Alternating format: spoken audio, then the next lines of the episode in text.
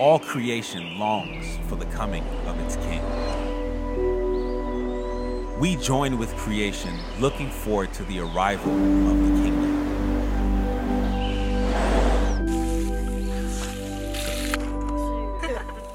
We gather to share stories of God's faithfulness. To celebrate what He's done in the past and to anticipate His coming again. We look forward in hope.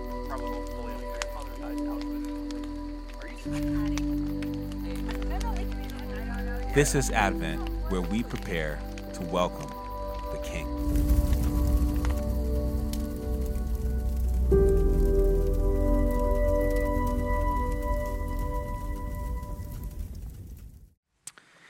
Father, we ask for your presence, for you to make it known, for you to speak to us, and for you, by your Holy Spirit's power, to make Jesus present to us in the words of Scripture this morning, for your people to be uh, equipped to be able to go out and live one more week in light of knowing that you, Jesus, are the King.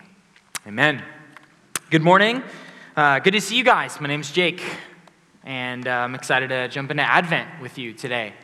Um, we are going to start off in Matthew's Gospel, in Matthew chapter 1, verse 1, the book of the genealogy of Jesus Christ, the son of David, the son of Abraham. When I was 11 years old, my parents split up, and when they did, the holidays, they did everything they could to make Thanksgiving and to make Christmas, the New Year's, all the holidays as meaningful and special to us as they could in light of what was going on in our family. And so my mom, she started the tradition of making a white elephant like a competition. And she would, st- she would kind of stack the deck. She'd go and buy really incredible gifts and then mix them into like the terrible gifts. And so you always wanted to play White Elephant because it was going to be the most epic thing going on on Christmas Eve. And for whatever reason, she thought it was awesome to buy us all, me and my brothers, a pair of underwear. And we thought it was hilarious the first year. And then every year afterwards, she bought us the same thing until it was like 19 years old, I think, maybe older. And so I, I, appreciated it, you know. I always knew I was going to get it. So, and then my dad, he was really all about making Christmas into a movie day in pajamas. My grandma, my dad's mom, would get us pajamas the same time every year. And grandma, if you're hearing this, I really still wouldn't, I wouldn't mind if I still got pajamas, even though I'm a grown man. But that's, that's okay if you watch this, Grandma. But my mom and dad, they would go out of their ways to make Christmas and uh, to make Thanksgiving really special to us. But there was one thing, especially when I was younger, that would make the holidays really sad. And to be honest, I kind of just wanted to get through them anyways and get past them. The family dinner table. Because it didn't matter whether I was at my dad's house, my mom wasn't there. If I was at my dad's house, my, or if I was at my mom's house, my dad wasn't there. There's something about the family uh, table at holidays for 360 something days of the year. You don't really think it's a ton about who sits at that table. And then, whatever it is, with the holidays, it becomes this moment where we begin to think who belongs at the family. And so, whether it's the, the family table is set and there are people there that honestly you kind of wish weren't there, the crazy uncle, or maybe it's those who aren't there, they really wish were, the seats that are empty that were filled last year. Or maybe it's the people that you're with that you, you genuinely love, but the events of the last year have made it so awkward it's barely able to have a conversation. You just want to get the food down and get out of there as fast as you can.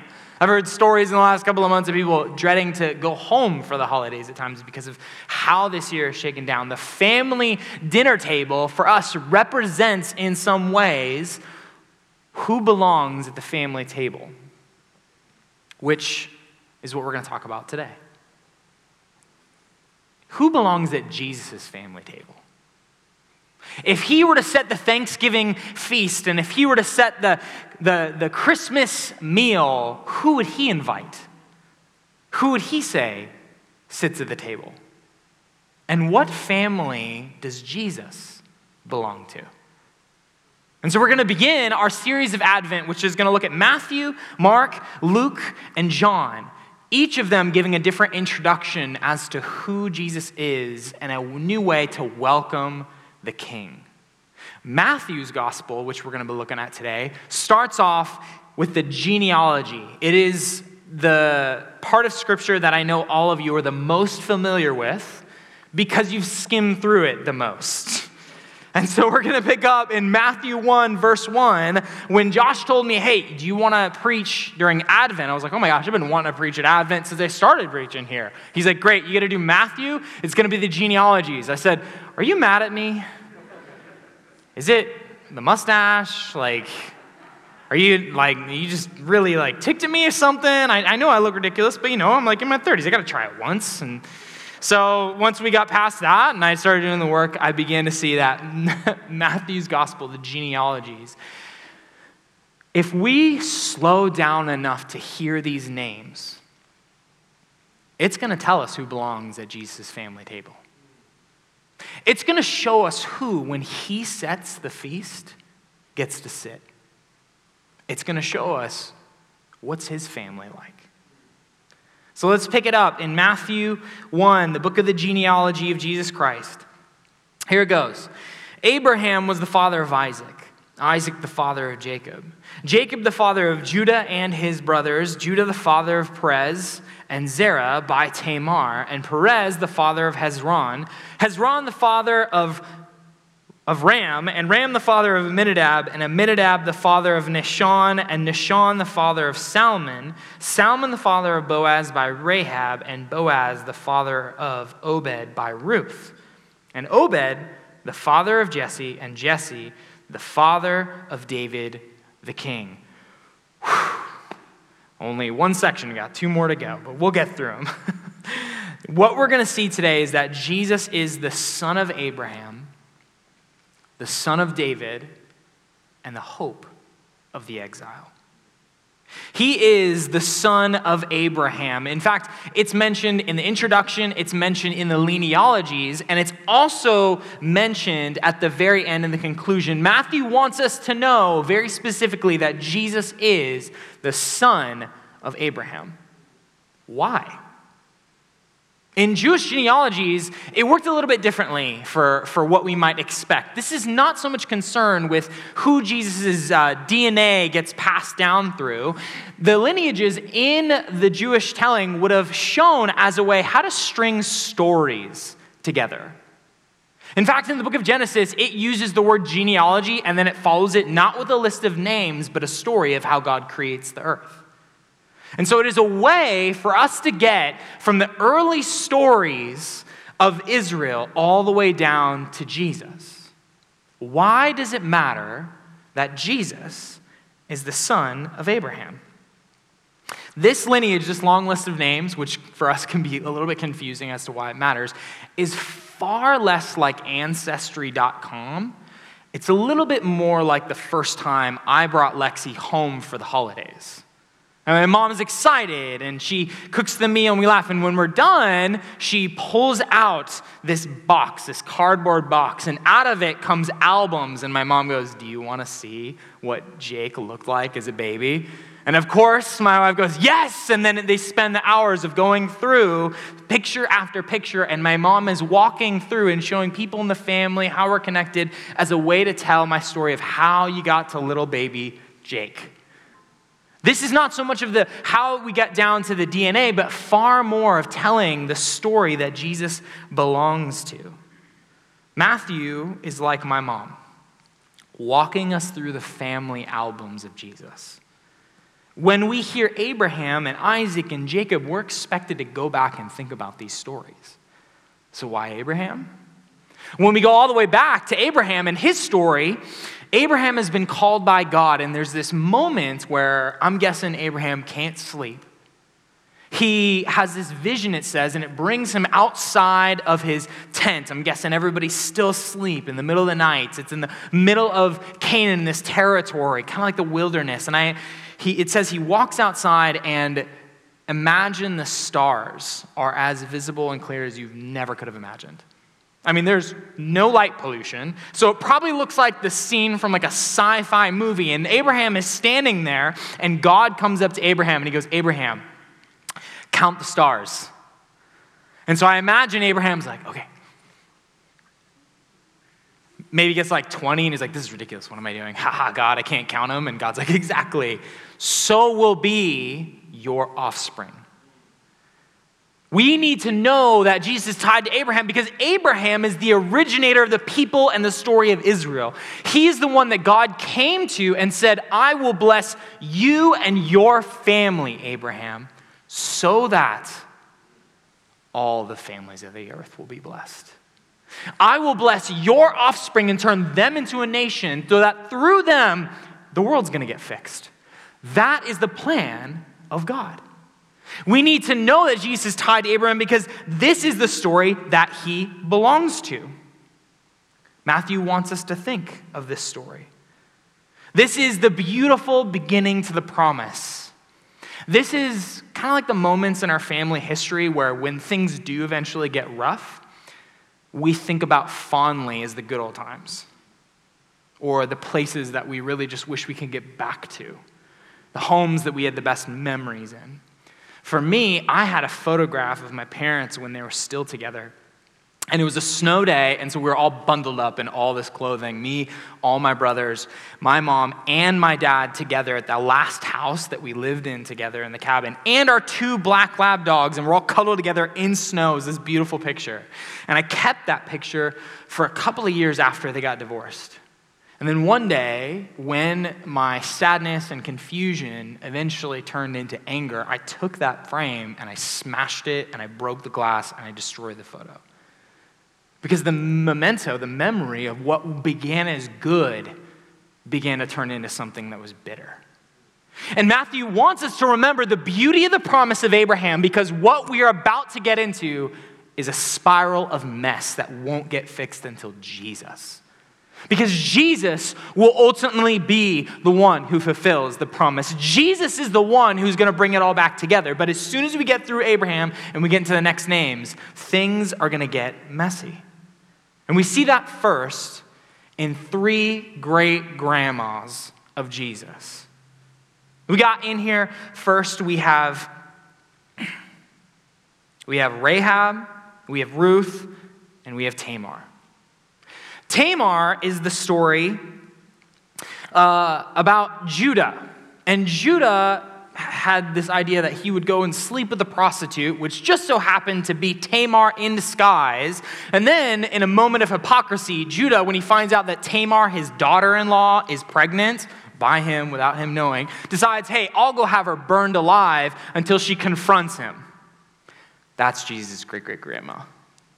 The next in the line is Rahab, who was the uh, brothel owner at the time, the prostitute in the land of Canaan when Israel came into Jericho. Great great grandma of Jesus. And then we got Ruth, who is the Moabite refugee who only survives by clinging onto the welfare system of Israel. And so we get these three grandmas, and each of them teach a little something for us about who Jesus is and what people he belongs to. First, to keep the story honest. If you just go through here and you just had Judah, you might have been thinking that maybe it was just a good name and moving right along, but Matthew wants us to remember the mess. And the great grandmas of Jesus, they keep it honest. They keep it honest and they keep the family line going on. What we also learn from them is who belongs at the family table. According to this, and according to going through just this first section of genealogy, the ones that are a part of Jesus' line and his family are the, the shady uncles, the women with dark pasts, the prostitutes, the outsiders, the foreigners, the ones that don't belong. That is Jesus' family, the messy family table.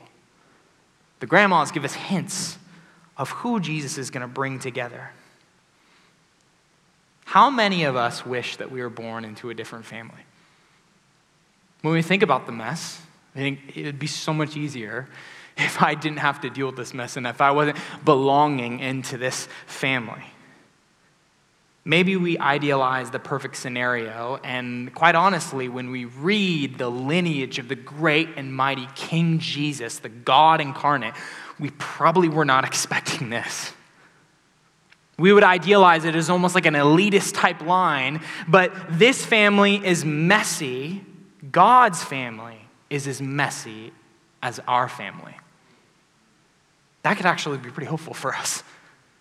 In spite of thinking of what family we wish we could belong to, Jesus has stepped in and identified with these people. Matthew is very intentional with this genealogy. He could have included or discluded any of the names he wanted to. But he shows Jesus is the son of Abraham. He is the one who will come in and fulfill the promise. He is the one that will heal this family who started off so good. And even though it goes through mess, Jesus is not afraid of identifying with our mess and with your messy family history. That is who he is as the Messiah. And that is why we need to know that Jesus is the son of Abraham. But he's also the son of David. So, Matthew, just like my mom, flips open the album and continues to move forward down the photographs, pointing at different people in the family story. David, the king. David was the father of Solomon by the wife of Uriah. Solomon, the father of Rehoboam, and it goes all the way down until we get Josiah, the father of Jeconiah, and his brothers at the time of the deportation to Babylon. David's name in this genealogy, interestingly, is meant to count twice. It is the rise to David, the rise fall from David, and again, he gets emphasized at the end that Jesus is the son of David. Why? Why does it matter that Jesus is the son of David? Well, back to the family album. At this point in Israel's history, David has already defeated Goliath. You got that epic story that everyone likes to fantasize and make into this epic tale of how this young boy killed a giant basically with his like rock skipping skills somehow. that plus the power of God means defending the people of God.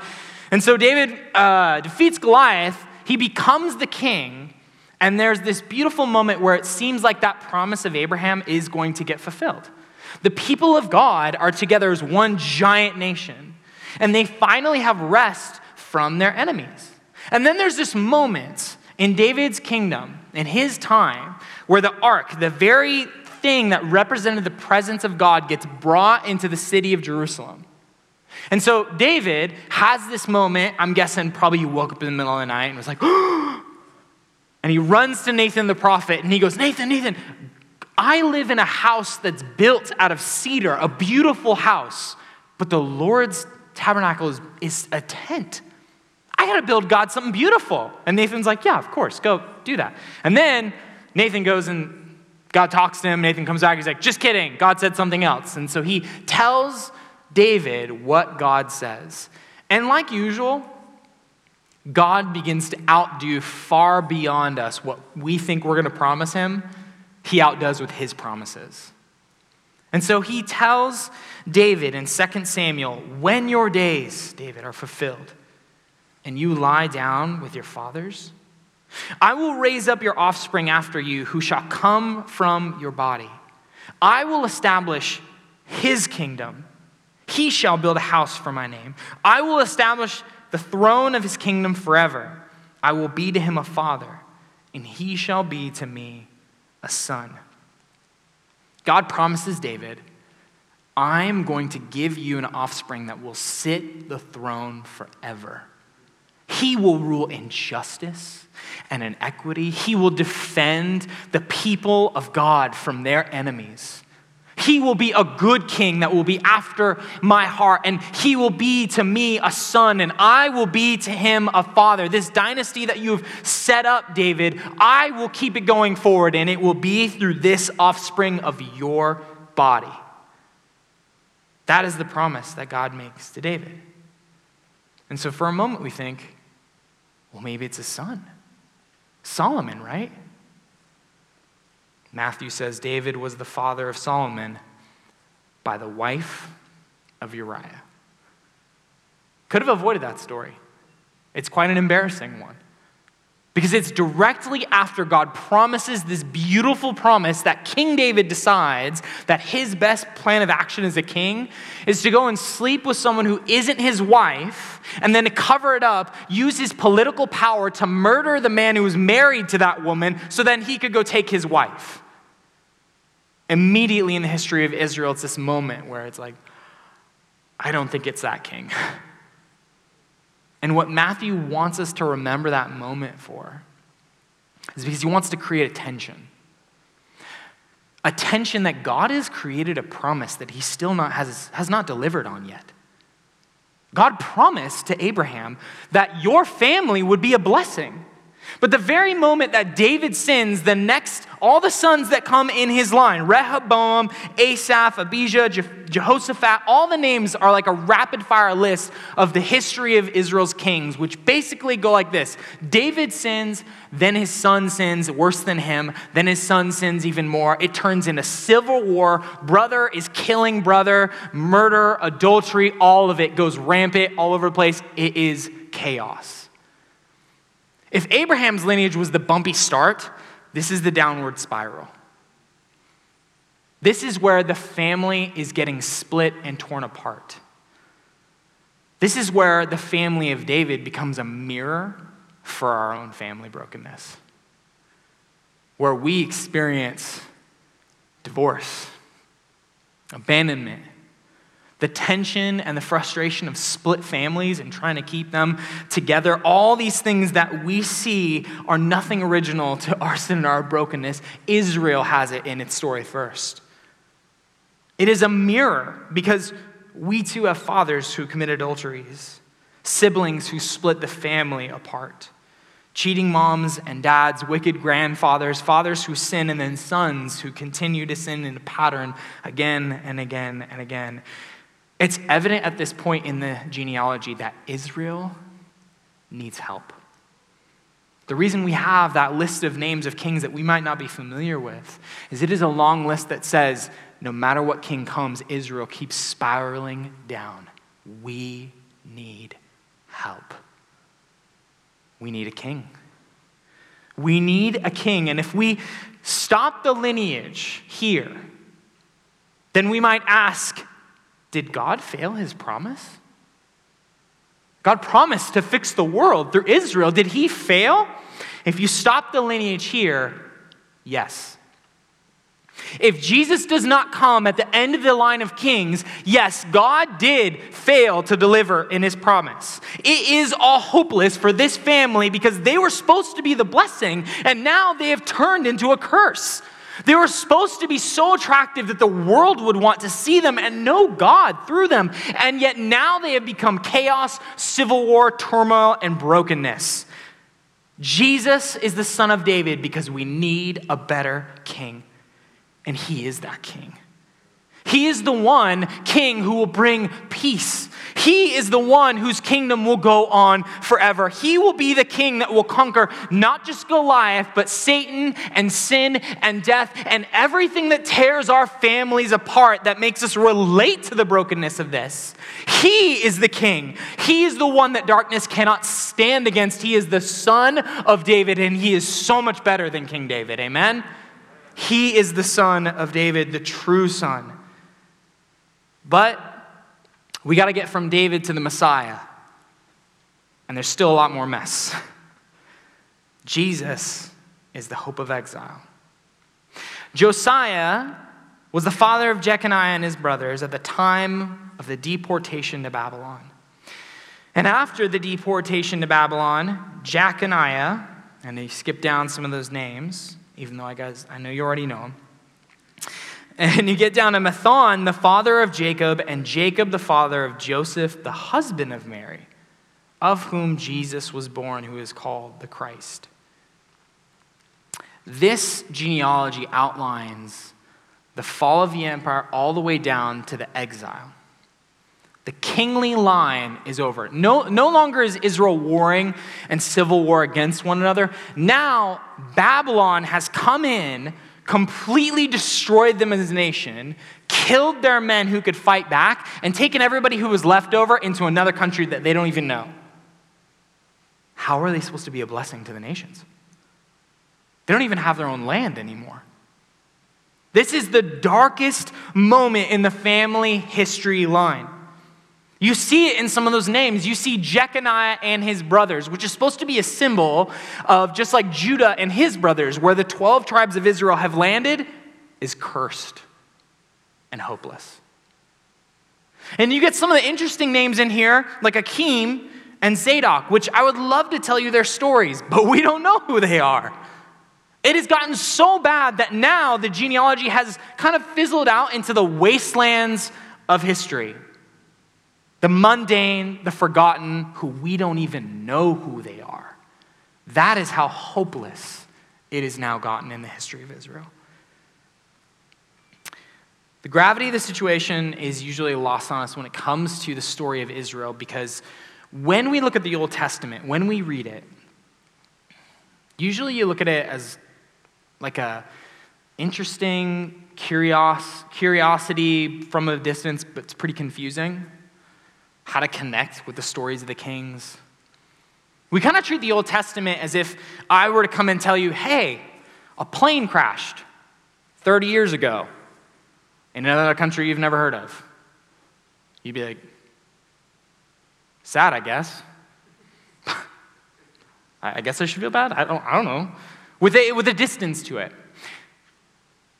But what if we were to see the history of Israel like a, pl- a family going on vacation and getting on a plane ride to go to paradise. I mean, think of the most beautiful location that you would want to visit with your family, the, the beautiful beaches. And so you and your family get onto this plane and you're all talking and you're, you're excited because of the promise of what would come on the other side of the plane ride, right?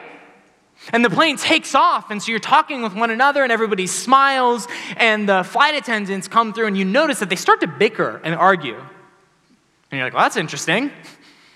And they go back up, and you're like, okay, and there's a little turbulence, and you're like, oh, all right, well, we'll get there safely, we'll get there safely. And then you hear screaming matches from the front cabin, and out of the cockpit stumbles the co pilot, and he's drunk. At that point, you and your family are like, oh my gosh, are we gonna get to the place we need to go? And then they go back inside, and, and the stewards try to get, get the co pilot back in there and cover it up, pretend like nothing is happening and it's not a disaster. And you and your family, meanwhile, are holding each other's hands really hard, going like, oh my gosh, this is really terrifying. A couple more bumps of turbulence, and then you hear gunshots.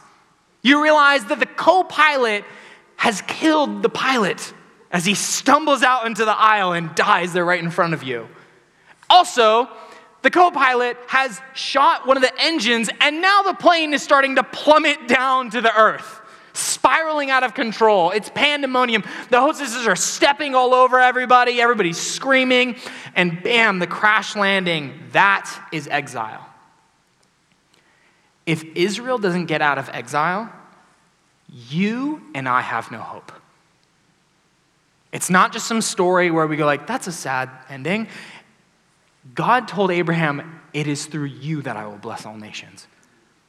If Israel fails, we have no hope. If their story ended there, we would have nothing to gain and we would be hopeless in the world with no God to come and save us. With Israel, the world is at stake. With Israel, you and I are at stake. And so when we are sitting there in exile with Israel, the plane completely crash landed, plummeted, and there's no hope of not only thinking about getting to the promised land destination, but even the idea that you could even survive is on your mind. That is where we are left with these names before we get to Jesus. Some of us are dreading the holidays coming up. If we could avoid them altogether, we probably would for some of us. The confusing time, the frustrations, maybe some of the people there. It's in those moments where our family history and the brokenness really begins to push us and test us. But I have heard some stories, church, from you guys, of people knowing the love of Jesus and being willing to step into the messy family, knowing that it is in the hopelessness that there the love of Christ can shine. Because in the lineage here, Jesus shows up in the midst of exile. The final lines of this moment here are all the generations from Abraham to David were 14, from David to the deportation to Babylon, 14, and from the deportation to Babylon to Christ, 14. And there's a lot loaded into this. It's kind of a cool way of Matthew basically saying 14, 14, 14, or double seven, double seven, double seven. Seven, fullness, three time. In Jewish ideology and numerology, seven being the number of fulfillment, completeness. What Matthew is saying is in the midst of exile, now is the fullness of time. Now is the moment where the Messiah has come. It is in the midst of the brokenness and the hopelessness that God will give his son, born of Mary. It is in the midst of the exile and the darkest moments you can't imagine God ever to begin working is when the son of Abraham and the son of David truly comes and fixes all things. God can work like that. I know that there are, there, there are moments where it's healthy to have boundaries within the family brokenness, but I'm encouraged by some of the stories I've already been hearing, even this morning, of people seeing the messy family and then choosing to step into it and remain into it, knowing that's where God can work. And that is where we need Jesus to step in for our own stories.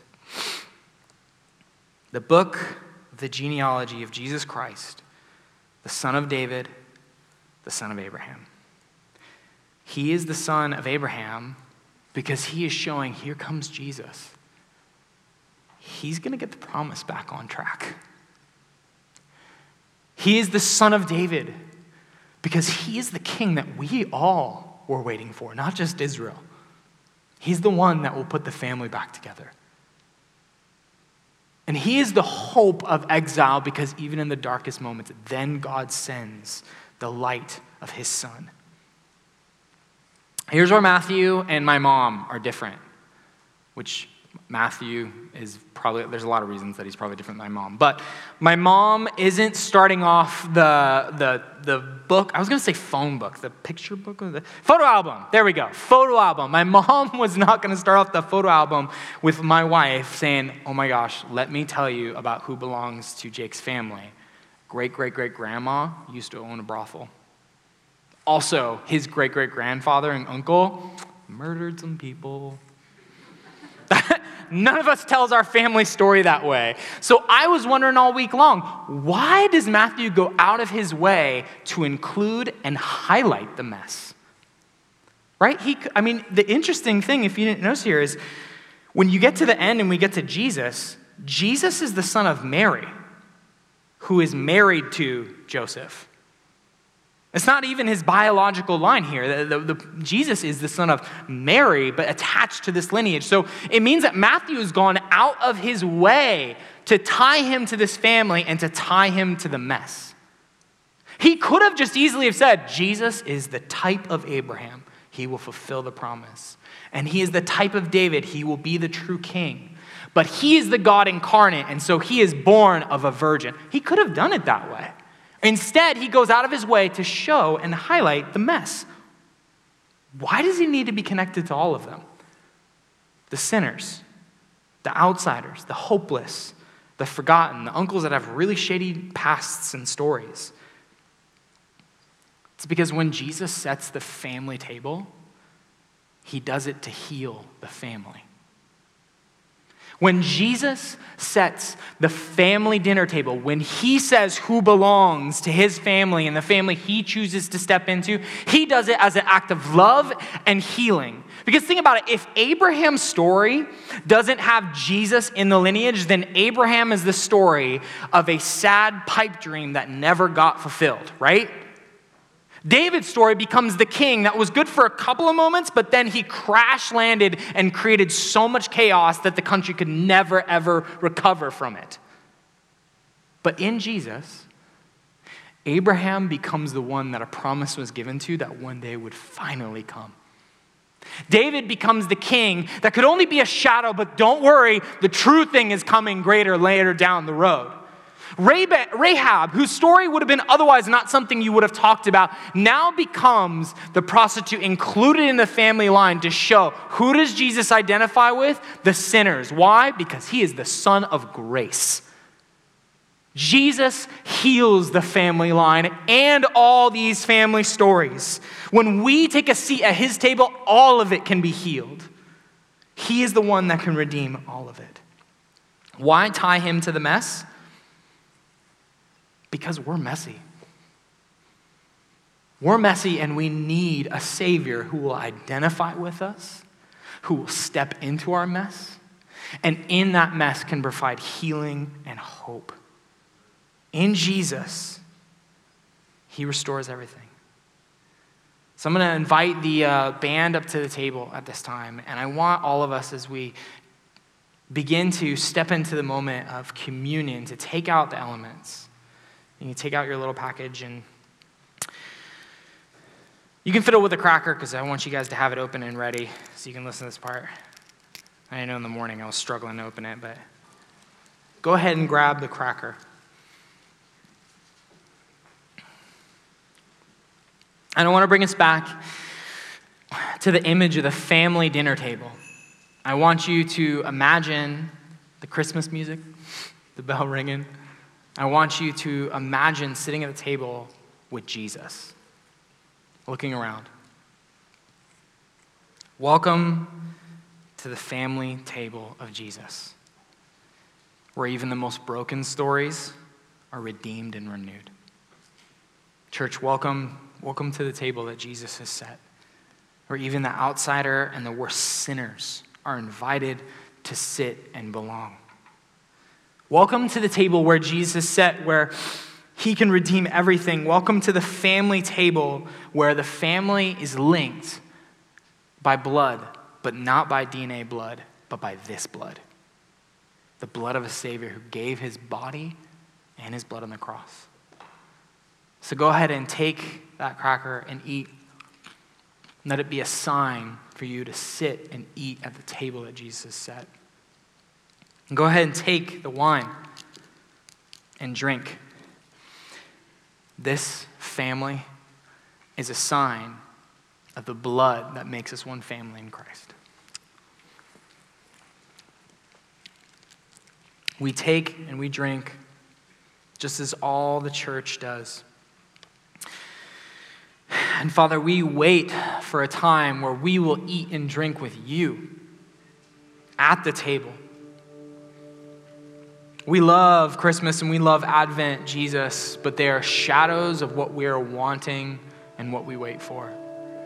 The true feast, where the family table will truly be set.